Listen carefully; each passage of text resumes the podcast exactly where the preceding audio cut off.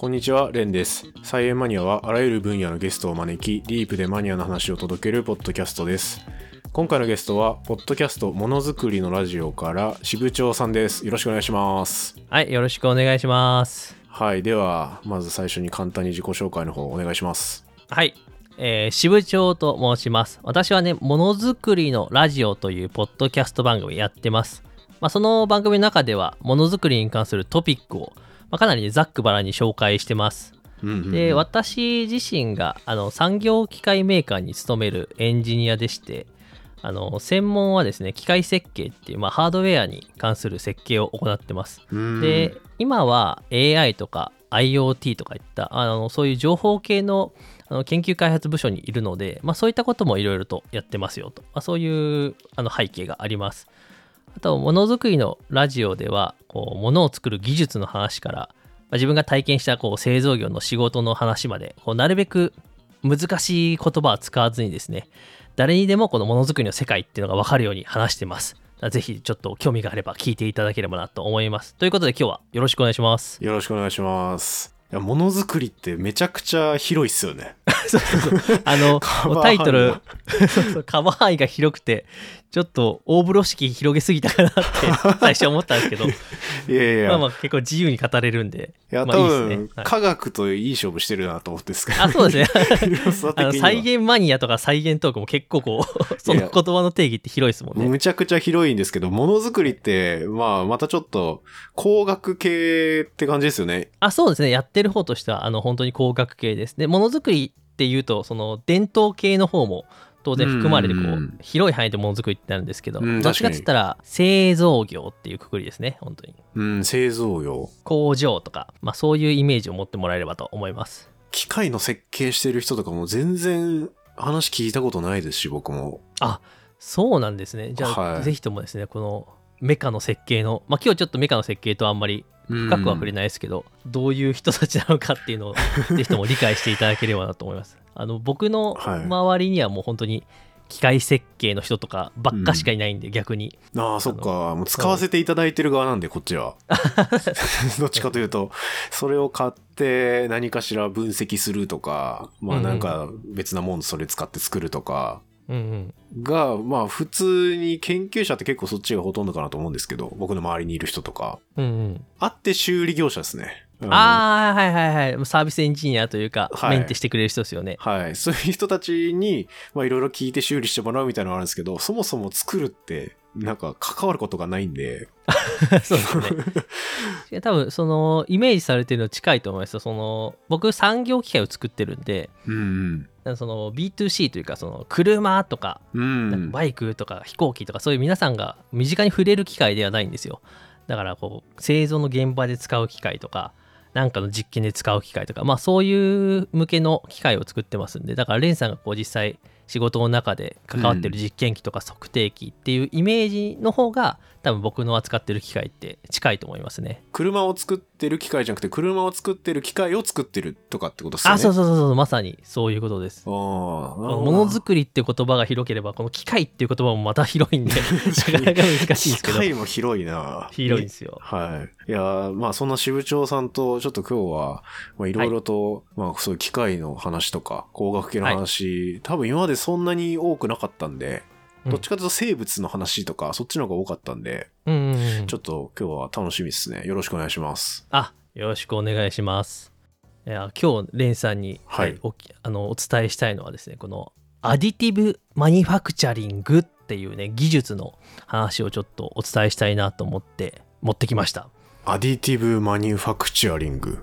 そうです。なかなか聞きなじみのない言葉だと思うんですけど、初めて聞きましたね。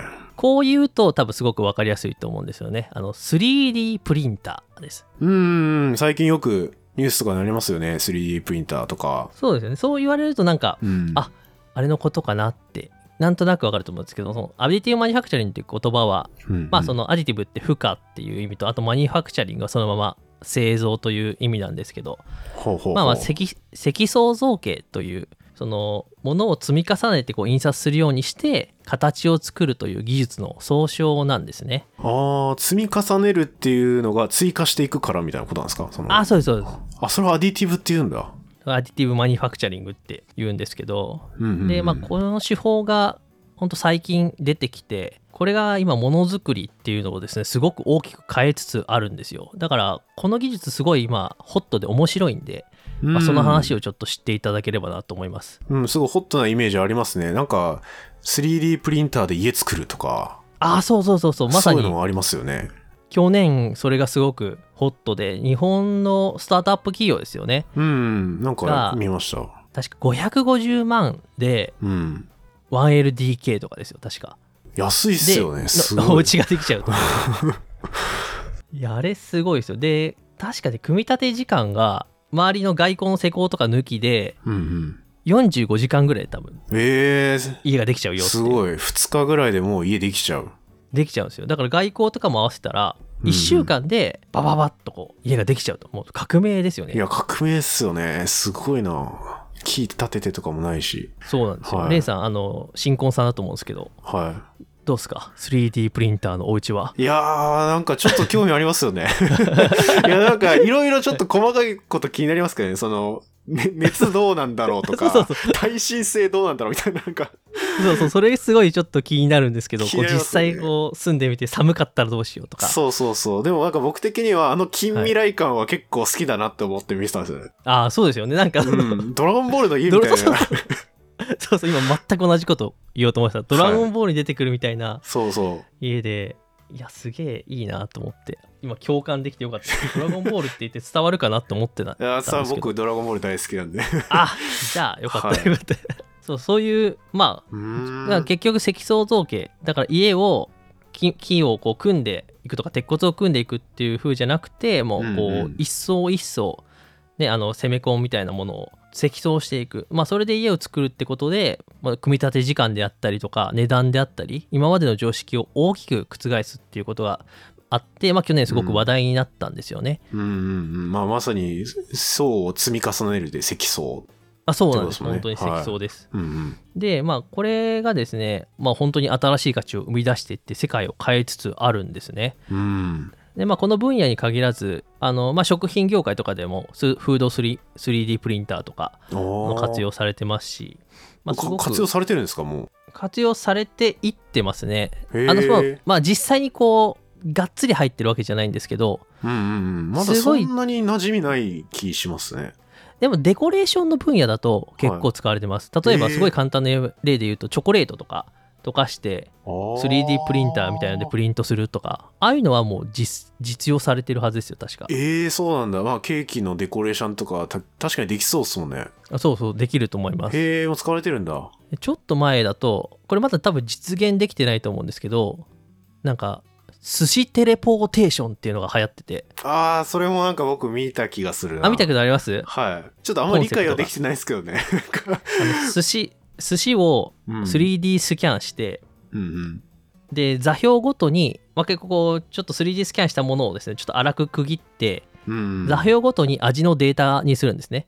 おー米の部分と刺身の部分で分けて刺しの部分みたいな。ほうほあ。とはその座標の部分にそれと似たような味のものをこうジェルみたいなもので積層していけば あの あの寿司ができるんじゃないかみたいな。ああ、ジェルか。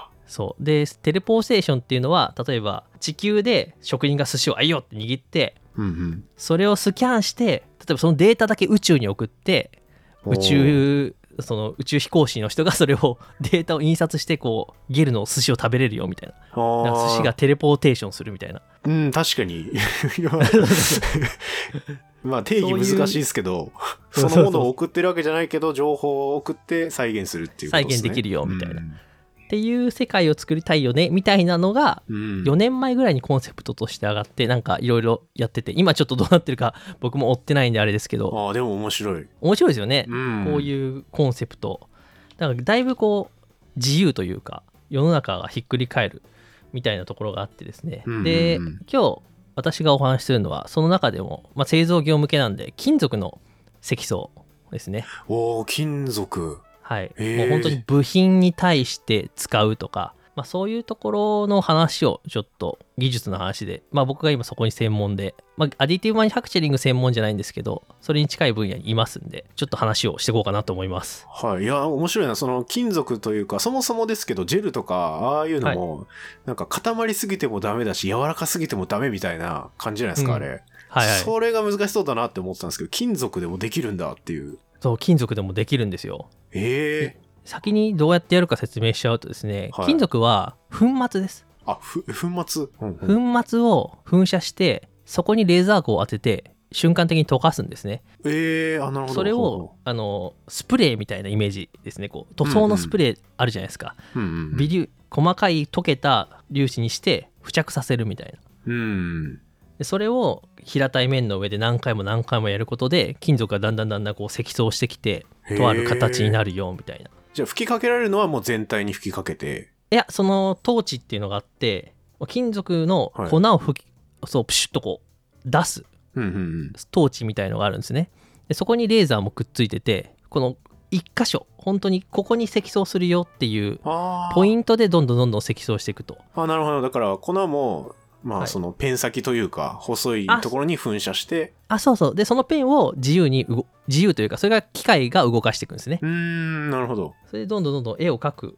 まあ立体的に絵を描くみたいなイメージですよ。ほうほうほうほでこう部品がこうどんどんどんどんどんどんと積み上がっていくとそうすると金属が、あのの部品がそれでできちゃうんですね。う。すごいな。そんなんできるんだ。そうなんですよ。でこれが何がなんかとにかくそれってすごいじゃないですか。イメージ的にだって金属の加工って難しいですよね、普通。あそうなんです型とにかに入れて、はいその溶かした金属入れて固めるみたいなイメージを持ってましたけど。あそうそうまさにさすがですね詳しいですねちゃんとそこまで あの知っていただけるともうなんかイメージつかんでいただけるとすごい説明しやすいい。ですねはあはあ確かにこの溶かした金属を型に入れてうん。こう形作るっていうものもあるんですけどはい。ざっくり製造業で行われる加工ってすごい大まかに分けると2種類なんですよ。ほうほう。でそれ何かっていうと削るか曲げるかなんですね。削るか曲げる？はい。え、それだけですか？基本まあすごく大まかにくくるとそうなんですよ。えでえレイさんが今言われたうんうん。その溶かして金属の型に入れて固めるっていうのもうんうん。加工なんですけどこれどっちかって言ったら材料を作る方法なんですよね。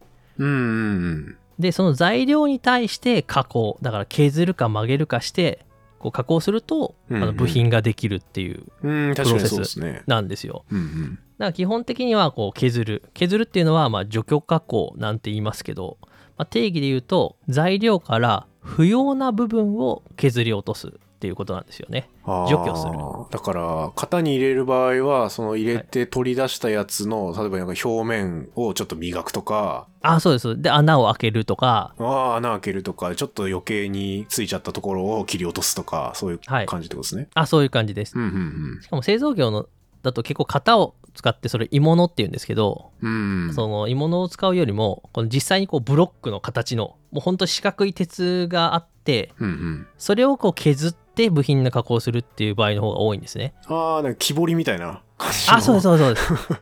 本 本当にもう彫刻刀で削ってとかああいうイメージでああいうイメージか。はいははい。い。機械がでも工具を使ってガリガリガリっと削っていくわけですね。うんうん。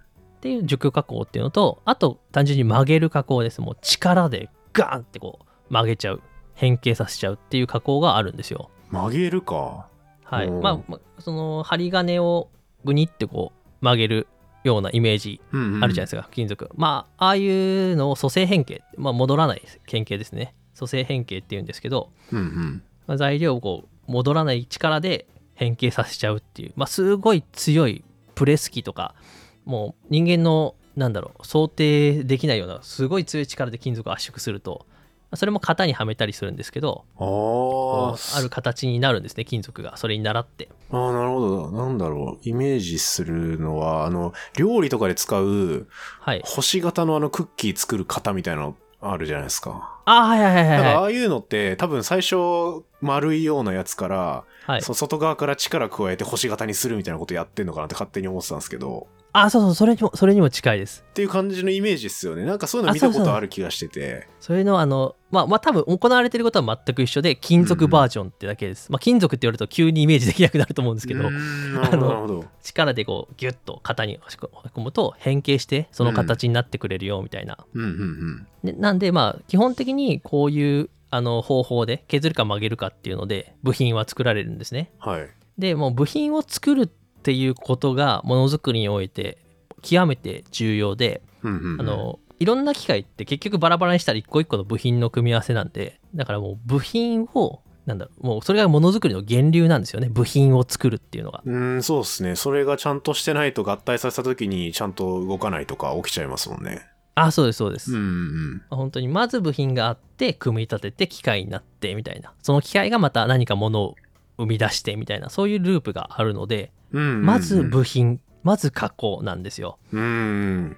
だからこう品質のいい部品っていうのを作るためにまあ私なんか工作機械っていう機械の専門家なんでもう加工する機械ですね。金属を加工する機械なんですけどそれって。うんうんうん。だよりその質がよく加工できるようなメカの設計とか早く加工できるようなこの機能の開発とか、まあ、そういうのをすごく追求今までしてきたんですねうんめちゃくちゃ大事ですねそこ。そうめちゃくちゃ大事です、うんうん。ただそこに現れたのがアディティブマニュファクチャリングっていう新しい考え方なんですよ。あーさっきの削るとか曲げるとかの次元じゃないままた別次元の、そうまた別次元なんですよ。あの曲げるでも削れでもない、うん、まあ、これを分類で言うとですねあの負荷加工っていうんですけど加えるみたいな。ほうほうほだから材積層するっていうことですね。つまりもりもりと材料自体を持っていってううんうん。材料を加工するんじゃなくてもうなんか完成形をそのまま生み出しちゃうみたいな。うんうん確かに。もう加工材料を作るのと完成品がそのまま直結してるみたいなことですよね多分。あそうですそうです。うんうん、でそれでまあ別の材料作ることもできるか。できるし、まあ、うんいろんなことが結局できちゃうんですよ、うん確かにな、ねそう考えたらすごいなそうです。だから部品のだからものづくりの源流は部品の作る部品の加工なんですけどうんうん。その源流自体にまあとんでもないなんか考え方が今入り込んでるんでもう革命が起きるかもしれないと。いやすごいなんか凄さは分かりますね。なんとなく。わかりますそのなんか。なんか圧倒的に手間も少なそうだなっていう気するし、あそうなんですよ。うん、で何が一番すごいかっていうとはい。あのーまあ制作あ制約が少ないですね。つまりうんうん。基本的にどんな形でも作れるんですよ。アディティブマニュファクチャリングって。なんかつつながってれば何でも作れるみたいな。つながってればそう何でも作れちゃうんです。逆に今まで今説明したような、あのー機械加工だからその削る除去加工とかって、うん。まあ、まずその削るための工具がいるわけですね。うんうんうん。ってことは工具が届く範囲しか削れないんですよそうですね。だだから形状の制約っていうのが必ずあるんですよ。作れない形っていうのが絶対に存在するんですね。なんか中に特殊な構造入ってるみたいなのとかですか？例えば。そうですそうです。あのすごく極端なこと言うとサイコロみたいな、あのー立立体のやつの中だけ空洞になってるみたいな、うんうんうん、まあ、そういう金属って、まあ、切削加工とかじゃ絶対に実現できないんですね。確かにそうですね。まあそれ何のために使うねんっていう話なんですけどその例えだと、うんうん。まあそこをもっと分かりやすく言うとドリルとかドリル？あのドリルってこう穴開ける動画あるじゃないですか。はいはい。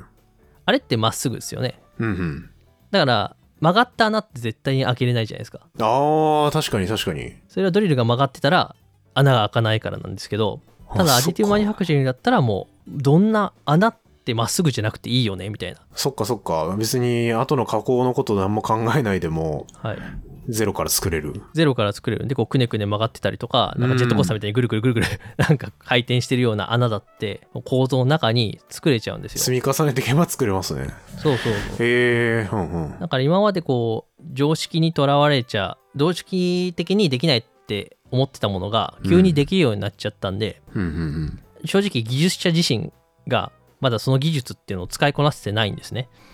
う んそっかいや確かになんかオーバーテクノロジーみたいな もう手に負えない感じだしアイディア次第ですよね多分そうなんです。今までもこう本当に制約っていうものの中でうんものづくりの機械の部品とかを考えてきたんですよ。でこうなんかこうじ例えば地面にパーツが落ちててうんなんか落ちててこう拾ったらあれこれなんか機械の部品っぽいなって多分皆さんこう見たらなんとなくわかると思うんですよ。機械の部品っぽさ。うんあのカクカクしてたりとかなんか段になってたりとか穴が開いてたりとか、はいはい。わかりますね。ああれはもう加工するっていう前提で生み出された形なわけですね。確かにな。ネジとかもういらないのか、そういう。そうだからそうここのねネジいらないよね。一体でいいよね。とか。そういうもう常識を打ち砕かないと 使いこなせないオーバーテクノロジーみたいな。それ難しいですね。全然考え方変えないと今までの職人の技通じないというか。そう通じなくてもなんかすごい使い方が難しいっていうので、うんうん。まあ、今一生懸命これを使いこなそうということが、まあ、製造業でこう言われてるんですね。いや面白い。熱いなそれは。結構熱いですよね。で、うん。まあ別にこのクリティカルな使用方法って実はまだ出てなくて、ただあの活用事例みたいのがちらほらこう出てきてるんで、まあ、そこら辺の話をちょっとあの具体例としてちょっと説明できたらなと思ってます。全然だからその家とかあのちょっとしたなんだろうなプラモデル的なものとかそういうのを作れる、みたいなのは見たことありますけど 3D プリンターのイメージだと、はい。全然ほもっと他にも今増えてるってことですか？活用法が。あそうです。もうだからこういう部品が作れるよねやったーじゃなくて、うんうん。こういうことができるってことはもうこの形じゃなくてよくない？みたいな。機械の根本的な考え方を覆すみたいな、まあ、そういうところからやっぱ考えていかないといけないよねと。えー、面白い。なんかどどんなのあるのか全然想像できてないですけど。いやもうあのあんまり 具体的な具体的なっていうか あこれはこそまさにっていうのはなかなか最近出てきてなくて。ほんほんただその中でもなんかこうあなるほどなってあ常識打ち砕いたよねこれっていうのがあるので。はいちょっと1個しあ23個紹介するとですねはまず材料の異種金属の合成っていうのがあってい異種金属の合成？え合金とかじゃなく？合金とかじゃなくてほうほあの1個の部品って1つの種類の材料じゃなくてもよくないっていう発想なんですよう、ね。あーなるほど。そういうことか。面白いなそれ。今までは混ぜてから加工しなきゃいけなかったけど。はい、だからこの部分だけ違う材料がいいよねってなったらそこの部分だけ違う材料を印刷すればいいってことになるんでへえ同じ部品の中でも何種類も違う材料違う材質にすることができるんですよ。ああ面白い面白い。面白いですよね。だからもうそれが何がいいかって言ったら今まで例えば大麻猛性こすごい擦れるよっていう部分に使う部品ってうんうん。こう大麻猛性の高いちょっと高い材料でその部品全体を設計しなきゃいけなかったのにうんうん。じゃあ擦れるとこだけその高い材料にしてあとは違う材料でいいじゃんとか。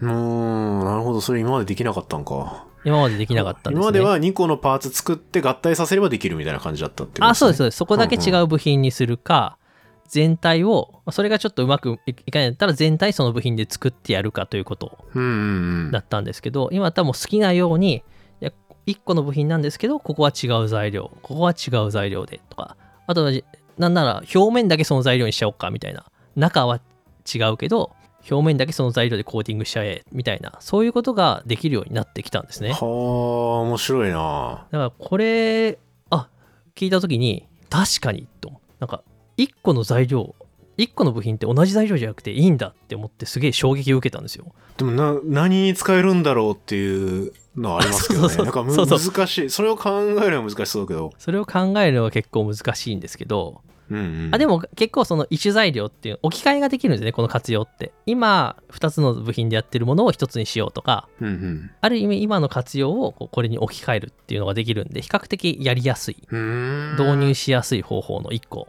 になってますね。面白いな。なんか例えばスマートフォンとかって今い。表面の画面の材料と、その周り囲ってるパネルの、まあ、ちょっと金属っぽい材料とみたいな、うん。多分いろんなやつ組み合わせて作ってると思うんですけどはい。もしこういうのが 3D プリンターできたらもう継ぎ目なくその表面の分と外側とみたいな全部できちゃうみたいな。あそうですね。多分こういみたいな。ろんな組み合わせがでどんどん発展してくれば、もう、うん。ありとあらゆるものが一体になってくるってういう考え方もありますね。はあすごいな。だからすごいんですよ。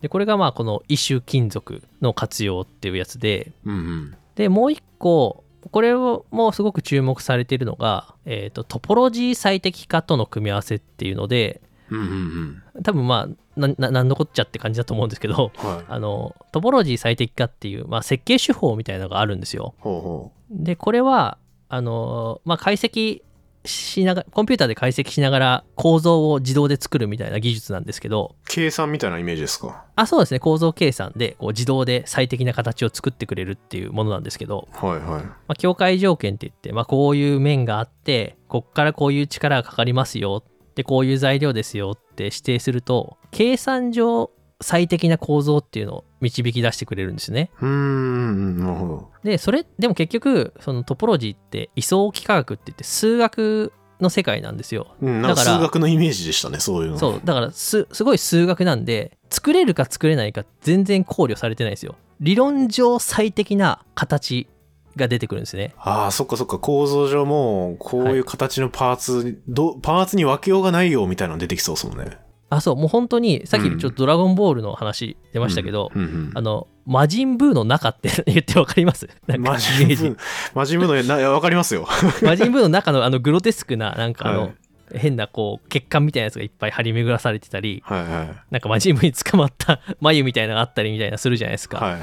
ああいう形が出てきちゃうのそのすごく生物的なというかグロテスある種グロテスクなエイリアンの巣みたいな。うん、でもなんか最短ルートでで頑丈な形みたいなのを求めるとそうなっちゃうってことですね。あそうなっちゃうんですよ理論上はそうなんだけどみたいな、うんうんうんで今までってそれを参考にして作れる形にしてっていうのをやってたんであんまりそのトポロジー最適化って実用的じゃないよねって言われてたんですけどうんうん。今はですねもう 3D プリンターというか、まあ、アディティブマニュファクチャリングに出てきちゃったんでできちゃうんだ。それそのままうん。印刷すればいいんじゃない？という発想があっていや、面白い。で結構展示会とか行くとですねそのままトポロジー最適化で設計した本当になんか生物の一部みたいなグロテスクな部品が機械の中に組み込まれてるっていう機械が結構あるんですよ。へえ、面白い。っていうか、そう、生物っぽくなるっていうのも面白いな。そうなんか生物そうすごい生き物のような本当フォルムになるんですね血管みたいなというかえ、むちゃくちゃ面白いな、それ。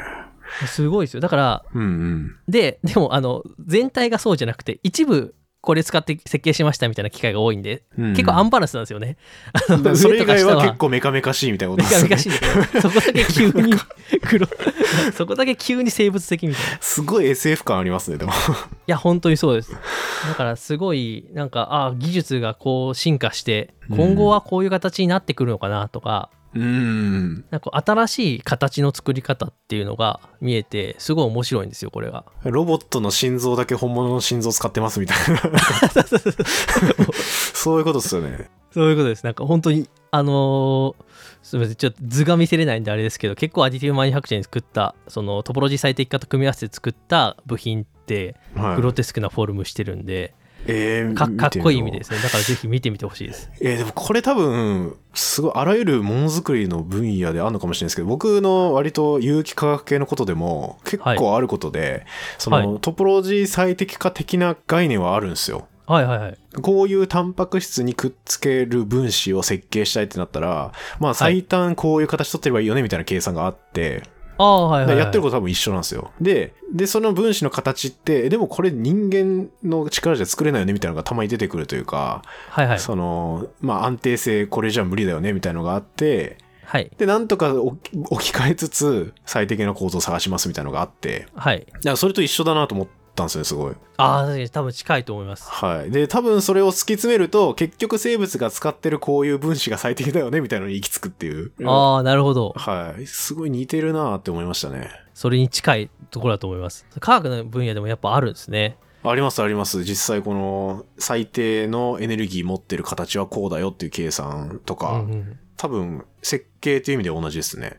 うん。うんうんいや、でもやっぱ生物すごいなってなるな、そう考えると。何億年と積み重なった 最適化が今の生物の形って考えると、いや、そうなんですよ。やっぱそこに行き着んだみたいな。話それちゃうんですごめんなさい。アディティブマニュファクチャリングの話と全然それちゃうんですけど、はい。ロボット工学の分野でもやっぱそうで、ほうほうほう。あのーロボットの形を構造とかこの動き方とかを突き詰めていくとうんうん。必ずこの世の中にいる何らかの動物に似てしまうっていう現象があっておー、それ名前ついています？そういうのって。何だったかな？ちょっと呼び方あった気がしたんですけど。はい。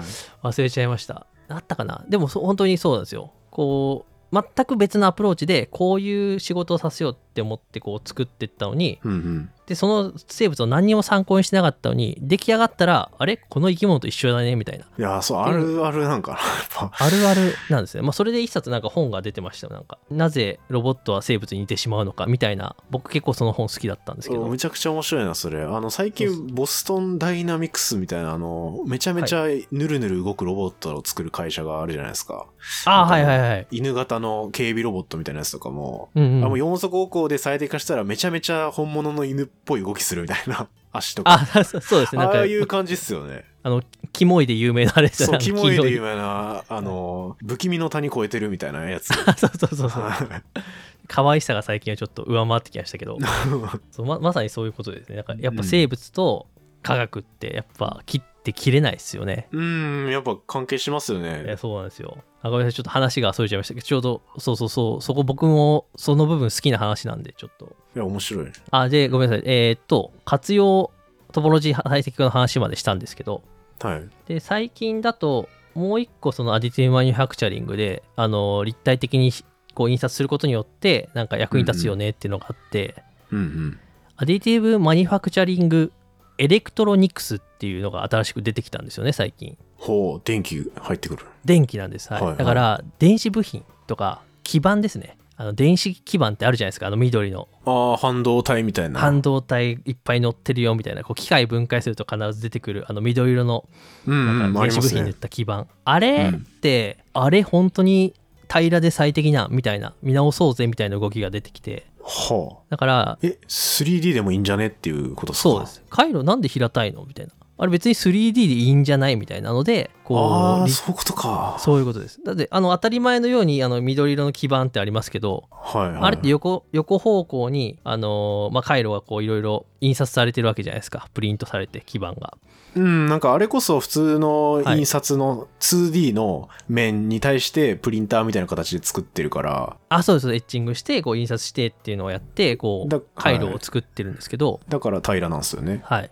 うんでも、もう立体で印刷できるんだったら、立体の基板あってもいいじゃん、みたいなので、ね、確かになそこの常識打ち砕こうみたいなので、AME、アディティブマニュファクチャリング、エレクトロニクスっていうのが出てきてるんですね。で、最近。日本のベンチャー企業が、はなんか、あれなんですよ、ドキドドキドキ？自分のドキドキっていうか心拍を。可視化するイヤリングっていうのを作ったんですね。え？なんか耳につけてて、そんなんですか？自分の心拍と合わせてこう光るみたいな。へえ、なんか恥ずかしいですけどね。なんか、そうそう、なんか、だからその生体情報を可視化することで、うんうん。新たなコミュニケーションって生み出せるんじゃないの？みたいな。そういうコンセプトのデバイスなんですよ。お面白い。うんで、それのデバイスを作るときに、この AME っていうのが活用されたんですよね。え、それはもう体積をもっとちっちゃくできるからってことですか？あ、そうです。だから耳からぶら下げるイヤリングなんですよ、それって。はいはで、その中に光る機構と耳から自分の心拍情報を取って、それと合わせてこう、こう連動させるっていう機構、機構というか、あの、電気的な基板をい。うんうん。作らなきゃいけないんですね。うんうんだけど、基板があの四角いままだと、ね、あのデバイス自体もなんか本当に基板耳からぶら下げてるみたいになっちゃうんですよ。うん。そうっすよね。なんかそういうのはなんか作れそうだなって思いましたけど。そうそうそう。そうなんか、はいでもそれはやっぱちょっと女の子的にはそんなゴリゴリのなんかラズパイみたいな耳からぶら下げてたら、なんか 嫌じゃないですか。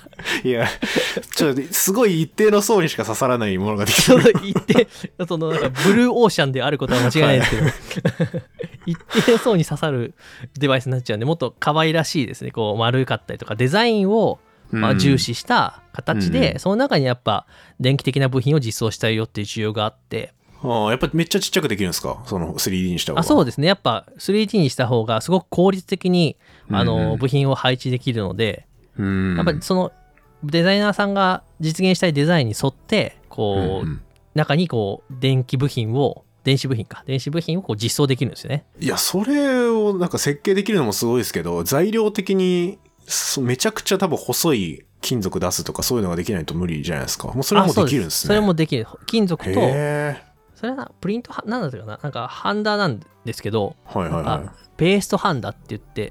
ペーストハンダ。あはい、まあ、焼いてちょっと僕もごめんなさい。ちょっと詳しくあの分かんないですけどまあ、ちょっとペースト状のハンダがあって塗るようなハンダですねでこう印刷できるんですよそれで。立体的に。それを重ねてって重ねてって。で周りの部分の筐体はまあ樹脂で作って樹脂とペーストハンダをこううまい具合にこう印刷しながら回路を立体的に実装していくと。すげえ。で結局最近こうなんだろうあの生体デバイスって結構いっぱいあるじゃないですか。指輪とかもあるし、うん。まあ、スマートウォッチとか、まあ、スマートウォッチはまああれ四角いんでいいんですけどうんうん。今後どんどんこの身につけるもので自分の生体センシングしようみたいな需要が高まってくんでうんうんそういう部分はやっぱこう体に合わせた形にその電子デバイス自体を作るっていうところでやっぱその立体的にこう成形する additive manufacturing を使ったエレクトロニクスみたいなのがすごく注目されるんですよ。あむっちゃ面白いななんか僕のおばあちゃんがはい。なんかそういう生体内の、まあ、情報みたいなの取るみたいな機器をつけてる時期があってはいはいはいで。その時にめちゃくちゃでかいもうメカメカしいやつつけてたんですよああ、はいはいはい。ですごい重たいみたいなうん言って大変そうだなって思ってたんですけど、まあそれもなんかもっとちっちゃくなったりより使いやすい形にもしできるんだったらめっちゃいいなって思いましたね需要ありそうと思いましたね需要多分あると思います、本当に。そうんうんうのん平面じゃなくても、ちょっと曲面にするだけでも多分こう、体に身につけらやすかったりとか、まあ、全然あると思うので、ただ、課題としては、はい。どうやって体系化された設計知識にしていくかっていうところなんですよ。だから、頭のいい人たちはできるんですけど、はじゃあどうやって、そうその丸いやつ設計しようとか、今までの常識じゃないんで、い今これはじゃあベンチャーでやってる人とかがもう自分でオリジナルの回路みたいなのを作って、あ、そうですね、もう本当に AME を受託するような企業と一緒になりながら、うんうん。こう回路を一緒に作りながらやっていくというところで、うーんでもすごいな。その技術は特許とかできるんですか？難しいのかな？とそうあでも特許争いは結構アディティブマニュファクチャリングの分野の中で多,、多いですよ。ああ多いんですかやっぱ。はい。いろんな技術が出てきて。で、我々の技術者目線で言うと、うんうん。あの、 design for additive manufacturing って言って、DFAM、DFAM って書いて、DFAM っていうので、こう、 additive manufacturing のための設計手法を、こう、体系化して開発していかなきゃいけないよねっていうので、この今 DFAM っていう名前がついて、こう、DFAM をやってこうやってこうみたいな。が今こう、ものづくりの中で、その製造機の業界の中で結構トレンドとしてあるんですよね。えー、全然知らなかったけどそれができたらあらゆる機械に使えるってことですよねあ、そうです。もういろんなものが、うんの形が変わっていって、で部品が変われば機械も変わっていくので、どんどんですね、それこそさっき言ったような機械っていうのがどんどん生物的な形になってくるかもしれないですし、ちっちゃくなってっちたらっちゃくなってくる。そうですね。うんあのなんかメガネとかで、はい今あるじゃないですか？VRAR みたいなやつあ、そうですね。スマートグラフみたいな。はい。うん、なんかあれも何かしらの方法でもっとちっちゃく軽くとかしないとはい。流行らなそうだなって思ってたんですけどそういうのも使えそうっすよねあ、多分そう使えると思います。だから今って多分この、うんなんていうんですか、メガネの A じゃ、つるの部分ですか、つるの部分の中に、うんうん多分機器を埋め込んだりとか、ちょっと出っ張ってたりすると思うんですけど、うんうんこの多分メガネの黒いフレームのこの丸いレンズが入ってる周りにもこう基板を埋め込んで、そこで稼ぐとか、多分できるようになると思いますよ。はいってことっすよねいやすごいなそれ。それを聞くと本当に現実味出てきそうだなって思いますよね。うんだからやっぱ物のつく、やっぱこう発想とか、まあ AI もそうですけど、うんうん。そういうデジタル技術もそうですけど、やっぱ物理的なハードウェアのその技術、作る技術っていうのも、やっぱそれと一緒になって発展していかないとなかなかこう実現できないっていう部分があるので、うんうんうんまあ、そこがですね、今制約からものづくりを解放しようというところで、アディティブマニュファクチャリングというのがすごい今熱いんですよっていうところが今日は伝われば。むちゃくちゃ面白いなあ ありがとうございます。むちゃくちゃ面白いですね全然知らなかったそんな基盤までいやよかったです。もうそっかあの緑のやつ消える日が来るかもしれないのか消えるかもしれないです。もう立体的に、もうひもう平べったい、もうラズパイもなんか、ラズベリーパイとかね、アルディノっていうあのザ・マイコンボードも、もしかしたら数年後には四角い塊になってるかもしれないですね。へえなんかちょっとわかんないですけど、はい。熱とか大丈夫なのかなとか思いますけどねああ、発熱は、そうですね、あのー、ものによりきりだと思いますね。あとまだよく多分、あるじゃないではい、すか、そういう発熱するとかですね。記事で見たというかなんかどっかでポッドキャストで喋ったかもしれないですけどなんかスカウターを作ろうみたいなはいはい。スカウターみたいな形をした、そのはい。豚を見ると、その豚の、はい。その生態情報みたいなの読み取るみたいな、スカブタみたいなのを作ってる人たちがいて、でそのその人たちが一番課題にしてるのが、い。やっぱ熱効率あが悪いと機械が故障しちゃうっていうので、い。かに放熱するかっていうのが、なんかトピックとしてあったんですけど。そういうのって大丈夫なんかなみたいな、ちょっとそれも解決したら、本当に機械ちっちゃくしても大丈夫そうだなって思いましたけど。そうですね。でもそこも形状的な工夫ができると思いますし、まあ樹脂だとどうしても熱伝導率があのうん悪いですけど、うん。多分その材料的な工夫もできると思うんで、多分だから自由度があるから、多分いくらでも工夫ができると思うんですよね。ああ、確かに、すっごいちっちゃい、例えば通気口みたいなのつけてみて、その熱逃がすみたいなのとかもできそうっすよね。あ、そうそうそう、できると思いますね。まあ、熱が逃げるかどうかはまあさておき。だから逆に逆になんかめっちゃちっちゃいファンを作ってとか、おー。でそれをなんかうまく回せるような指定みたいな、風をちょちょっと風を送るみたいなこともできるかもしれないですし。おー、面白い。そうなんかそうどんどんどんどんいろんな使い方ができると思いますね。なんかこれも余談ですけど結構前かな、はいなんかドローンをうんうん。3D プリンターで生み出すみたいな機械があってへえ。なんかデモデモあって本当か嘘かちょっとよく分かんなかったですけどその映像だとはなんかもう飛ぶんすか 3D プリンターでバーって印刷して回路とかを、うんこう機械でバーって切ってその機械のその工程が終わるとドローンが飛び立つみたいない。え？そんな即？そうそうそう。即、即時性があるんです。なんか人とか介在せずに、回路バーって作って、なんかパーツ置いて、溶接して、あ、てかその定着させて、でもう、えーそれ工程が終わったら飛んでいくみたいな、完成と同時に飛んでいくみたいな動画があって、それやばいな。まあ、そう未来的ですよね。だから本当にもう、ん積層して、形作って、はい、どうぞって言って飛んでっちゃうみたいな。えー、そんなんできたら、で、材料さえ補給し続ければどんどん補給し続ければ永遠にこう、う。やばでいな、それドローン。が自分で飛んで出荷場所に行くみたいな。いや、本当に生き物みたいですね、そう考えると。そうそうそう。だから、すごい、そうそうそう、そういうのがあって、なんか、ものづくり、めちゃくちゃ変わるんだろうなって思いながらですね、なんかこの、まあ、黎明期というか、まあ、AI も最近すごい流行りですけど、やっぱそういうものを作る分野においても結構こういう技術あるから、うん楽しいなと思いながらですね、ちょっと見てます。面白いな。なんか僕、細胞が 3D プリンターなんじゃないかみたいなはいなんか思ったことがあって、はい。で実際そうやって書いてる人もいて、実際分,、分子の 3D プリンターは細胞だみたいな。はい。細胞って設計図があって、で、はいその設計図元にタンパク質とか作ってますけど、ではいそれってやってること 3D プリンターとそんな変わらんみたいでで、3次元的なタンパク質をこういう形にするっていうのを出力して、はい。で、その細胞の機能、こういう機能を持ってるタンパク質とか、それを外に分泌しますとかを。全部綺麗にやってるのが細胞で、はい。でみたいなのに近いなと思いましたね。そのドローン作ってすぐ飛び立ってってなんか機能するみたいなのって、細胞からなんかタンパク質作って、はいそのタンパク質がどっかに分泌されて機能するみたいな、なんかそんななんか生き物っぽいなって思いましたね、やっぱ。あーすごい今いい話をしてもらったんでちょっと次しようかなって思ってた話につなげてもいいですか？ああはいはいはい。この細胞かなとか 3D プリンターって細胞かなみたいなそれ実はめちゃくちゃいい視点というか、あ、そうなんですか。まさにそうなんですよあ、の 3D プリンターってはい。なんか最近ここ最近ここ10年ぐらいで一気に流行りだしたんですよね。うーん、なんかそんなイメージですね。10年前ってなんか 3D プリンター、何それって感じだったんですけど、うん。うんうん、今だともう、まあ、一家に1台までとは言わないですけどうん、アマゾンとか見ると2万円とかあ安いものだと1万2000円ぐらいでもう 3D プリンターって売ってるんですよそんな安いんですか？めちゃくちゃ安いですよえー、全然買える。うんだからあの今日ほんほん。レンさんはですねこう収録停止のボタンを押す前にはい。アマゾンの購入ボタンを押してもらう必要があるんですけど 今今から僕なんかテレフォンショッピングみたいなのされる ここまでお聞きいただきありがとうございますサイエンマニアはあらゆる分野のゲストを招きサイエンスの話題を中心にディープでマニアな話を届けるポッドキャストです番組に関する情報はツイッターを中心に発信しています。